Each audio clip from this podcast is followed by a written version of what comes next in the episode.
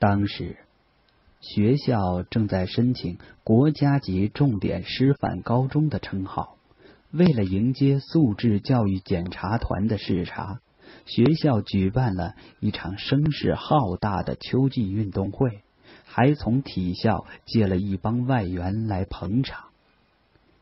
那三天里，全校处于停课状态。对我而言，这不过是另一个形式的假期而已。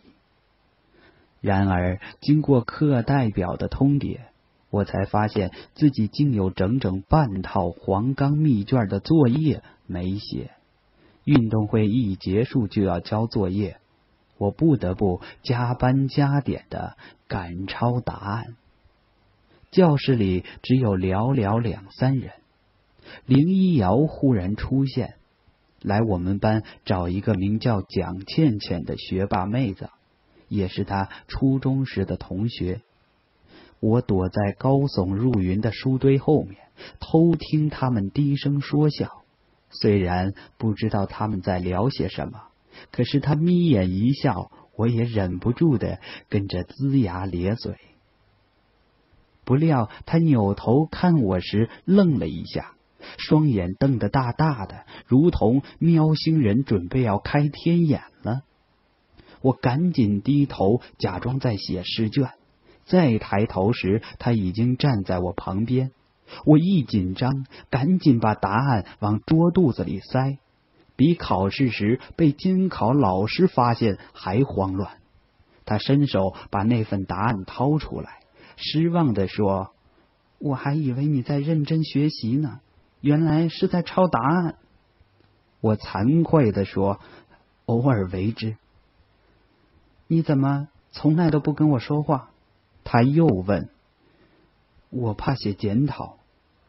他的小脸涨得通红，焦急的辩解道：“那个真不是我弄的，我把那封信夹在英语课本里，被曹老师翻到的。”我有些委屈的说：“你知道姚千岁说了什么？他说我是害群之马，自己不学好，还去骚扰人家品学兼优的女生，是癞蛤蟆想吃天鹅肉。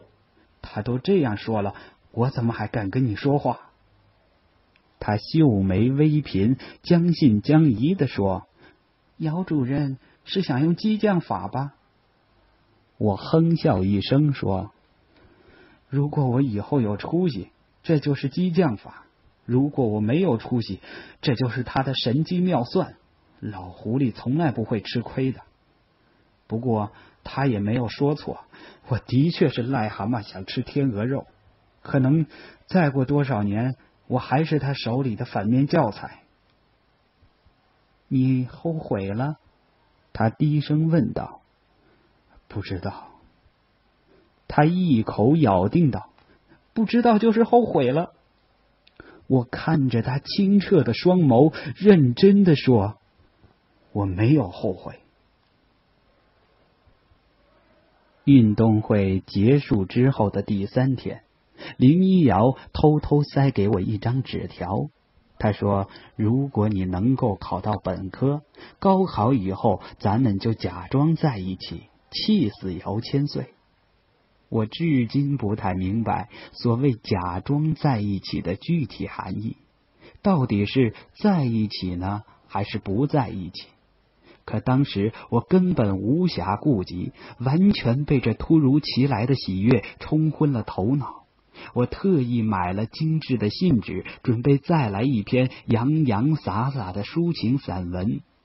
但提着钢笔发了整整一晚自习的呆，将五六张信纸搓成纸团之后，才郑重其事的在最后一张信纸上写下了四个字：“一言为定。”小梦主动请缨，承担起了传递纸条的重任。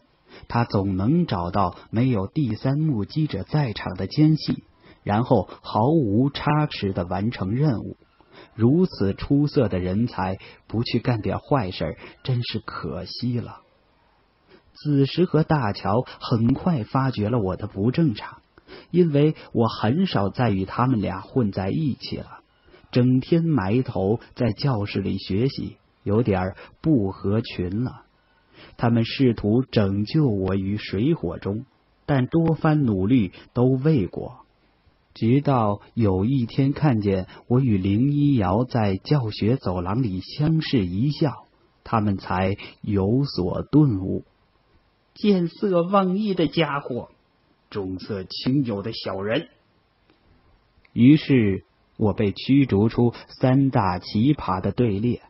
其实没有了我，他们俩照样可以玩得很嗨，甚至更加丧失节操。譬如用煤渣块阻击操场上接吻的小情侣。整个高三，我与林一瑶都保守着一个共同的秘密，即使两人迎面走过，也从来不打一声招呼。他总是带着浅浅的笑意，而我努力压抑着内心的激动，双拳握得夹嵌入掌心。偶尔旁边没人的时候，我会自言自语，说出他的名字，然后像一只疯猴子似的活蹦乱跳。那真是一件快乐到极点的事情。林一瑶，我喜欢你呀，喜欢的恨不得在教学楼里裸奔，恨不得在操场上打滚，恨不得冲进校长办公室尖叫。